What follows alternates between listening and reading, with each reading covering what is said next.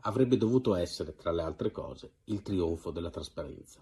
E invece, a un anno e mezzo dall'approvazione del Piano Nazionale di Ripresa e Resilienza, il cosiddetto PNRR, avere i dati sul suo avanzamento continua a essere un'impresa più che ostica. Nelle intenzioni del governo, il sito Italia Domani, andato online a inizio agosto, avrebbe dovuto essere il portale per il monitoraggio del PNRR a disposizione di partiti e cittadini. Peccato che da nessuna parte sia possibile monitorare con dati aggiornati il rispetto delle scadenze periodicamente previste dal piano. Si tratta di 190 miliardi di euro che arriveranno all'Italia dall'Unione Europea entro il 2026, oltre ai 30 miliardi di euro del Fondo complementare nazionale a supporto. Eppure solo con dati aperti rielaborabili e pubblicamente disponibili, si potrebbe chiedere conto alla politica di come si stia procedendo. Per questo oltre 50 realtà del mondo civico hanno deciso di lanciare una campagna Italia domani, dati oggi, che chiede un maggiore impegno per la trasparenza alla Presidente del Consiglio Giorgia Meloni e al Ministro per gli Affari Europei, il Sud, le politiche di coesione e appunto il PNRR, Raffaele Fitto.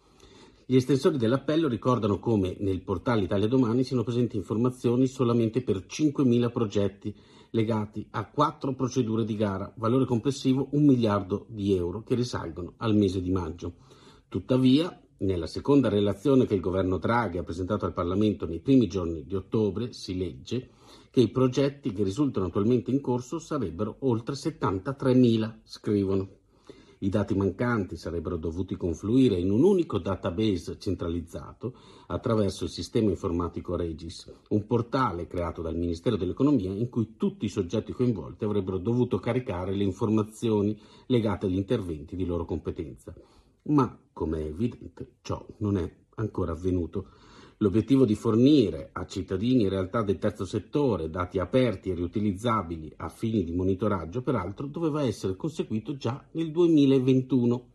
Tuttavia, i ritardi nell'implementazione della piattaforma avevano fatto mancare questo primo appuntamento. Successivamente, il governo Draghi aveva assicurato che tale infrastruttura sarebbe stata operativa entro il 30 giugno di quest'anno, ciò anche a seguito di impegni presi con la Commissione europea. Anche questo traguardo è stato mancato. Il PNRR, si legge nell'appello, rappresenta una sfida epocale ed irripetibile per il nostro Paese, una sfida che avrà impatti significativi anche sulle generazioni future. Da questo punto di vista la trasparenza e la disponibilità dei dati sono condizione essenziale per promuovere il dibattito, esercitare il controllo civico e intervenire per scongiurare sprechi ed errori. Ora, in base ai dati pubblicamente disponibili, sappiamo per certo che quest'anno l'Italia spenderà meno risorse del PNRR di quanto preventivato. Fino ad oggi il nostro Paese ha ricevuto 67 miliardi di euro e il governo Draghi aveva dichiarato l'obiettivo di spendere circa 20,5 miliardi di euro entro la fine del 2021 circa la metà della spesa preventivata con la tabella di marcia originaria in accordo con l'Unione Europea.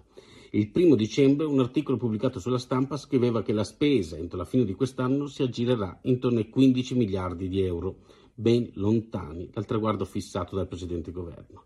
Quindi a che punto siamo davvero?